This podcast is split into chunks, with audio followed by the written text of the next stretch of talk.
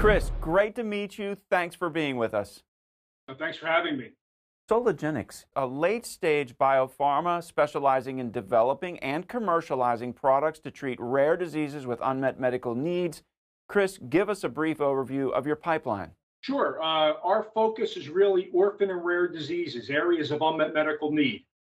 We really look to areas in oncology and inflammation, uh, which we have late stage assets that are, are in phase three, as well as what's I think unique about Soligenix, we have a separate public health solutions business segment that's been funded entirely by the US government to date, in excess of $80 million, focused on heat stable vaccines for emerging infectious diseases, biodefense, as well as a COVID 19 vaccine. So, quite a robust pipeline for a company our size.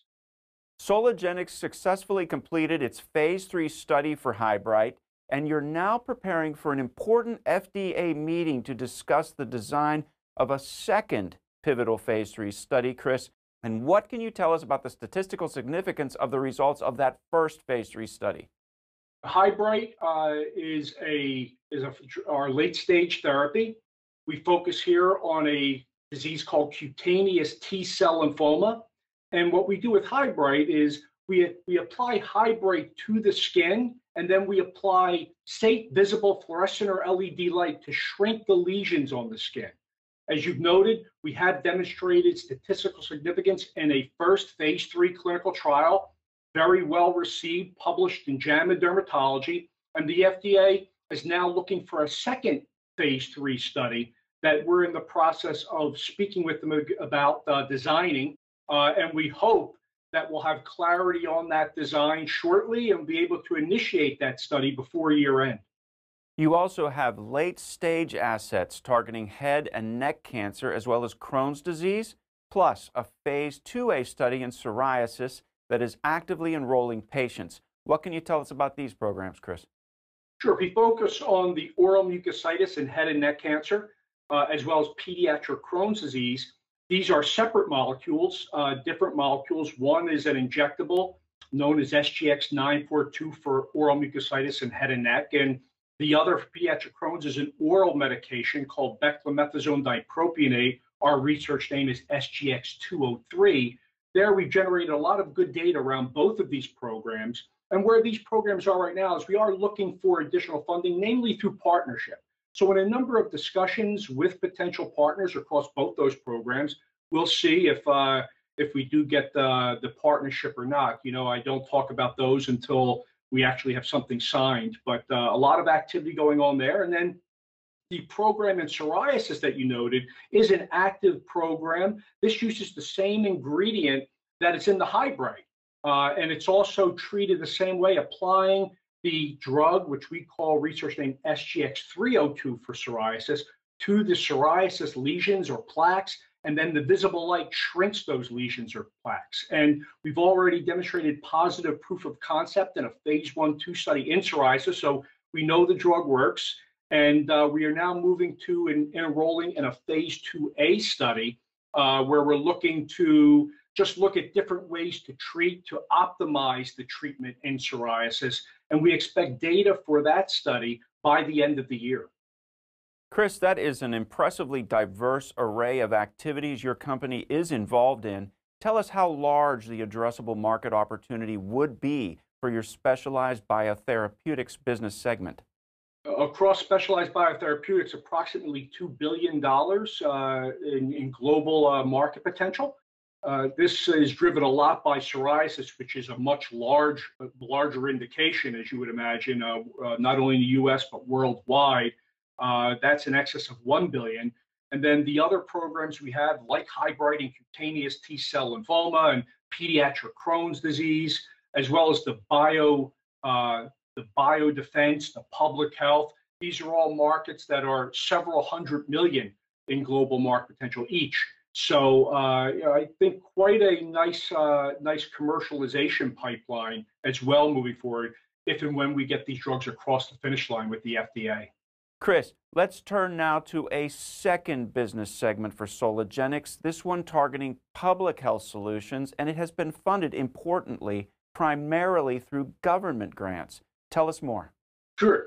Uh, as you noted, this is funded by the government uh, in excess of $80 million to date, and it really focuses on heat stable vaccines for emerging infectious disease, biodefense.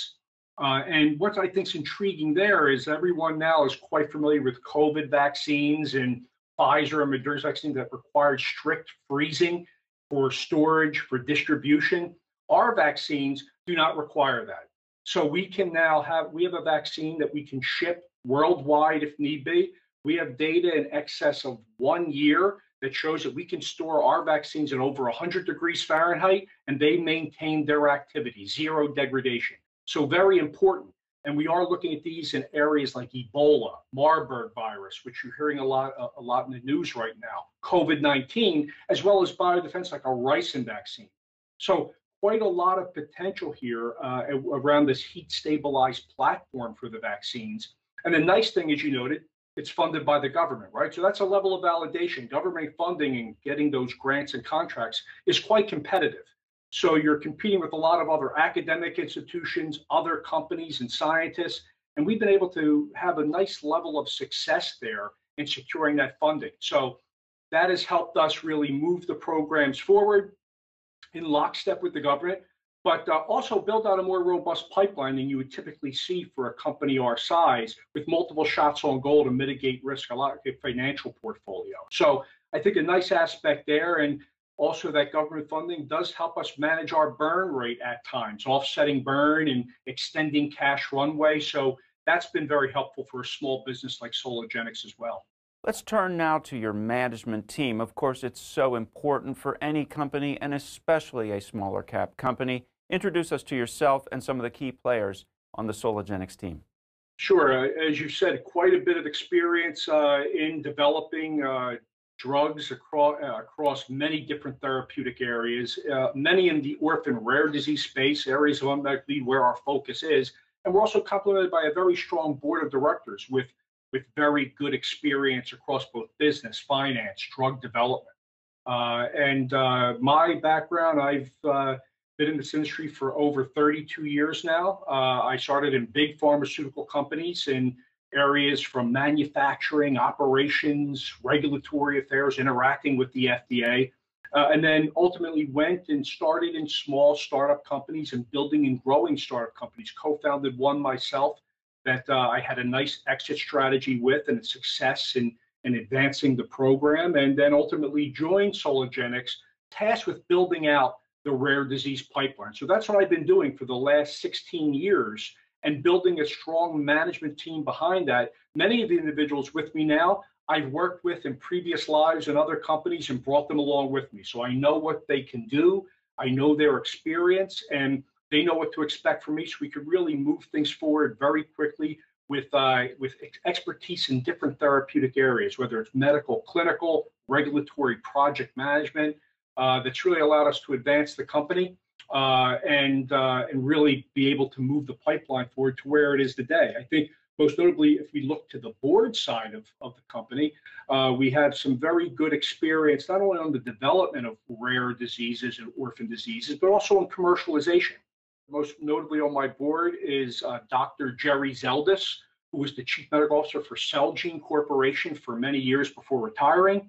I recently uh, added uh, Dr. Tim Cote, who uh, is a regulatory expert. He was at the FDA and the office director for the Office of Orphan Products. So his focus was orphan products and rare diseases, where he worked for many years. He signed about 1,400 orphan drug applications uh, over his time. So a good regulatory presence, FDA presence and experience there. And uh, on the commercialization side, Miss Diane Parks, I added a few years ago, that spent essentially her entire career commercializing in the rare disease space in a number of very well-known companies. So again, I think we're complemented by a strong board in addition to the management team here at Soligenix. Chris, I'd like you to take a moment to wrap everything up into an essential value proposition. Why should investors take an interest in Soligenix right now? I think when you look, it's a combination of the risk profile and diverse pipeline, right? And uh, and I think for us, with HyBryte already achieving success in a phase three study and statistical significance and having to essentially replicate that in a second study uh, uh, increases the probability for success uh, extremely uh, well. And I think that in and of itself is an important value proposition given where our market cap and stock price is today. But then behind that, we have a number of other programs all generated positive data in diseases that we're developing. So proof of concept is there, biological activity is there, and now it's just advancing those through the development pipeline. And as I noted, uh, with the public health, that's a nice added piece and upside or dimension to the company where you now have multiple heat stable vaccines moving forward with government funding uh, that uh, that allows us to advance multiple programs, multiple shots on goal to mitigate risk. But I think the key, as I said, are late stage assets that have already demonstrated statistical significance in the diseases in which they're looking to treat, and we're extending that. So I think that is an important element whenever you're looking at drug development, biotech, at companies that you're investing in is, you know, what data have they generated? Have they generated disease population that they're looking in? To what effect? And is it a clear path forward? And for us, it is because we treat rare diseases, orphan diseases, where there is not that typical competition you would see in large disease indications. And many times we're the first or in a unique position to come to market in these particular diseases, like cutaneous T cell lymphoma. It's an amazing story, Chris. Thank you for sharing it with us today. Oh, it's my pleasure. Thank you for having me. Some of the companies featured on this episode are red chip client companies, and we may own stock in these companies. So please always read our disclosures at redchip.com.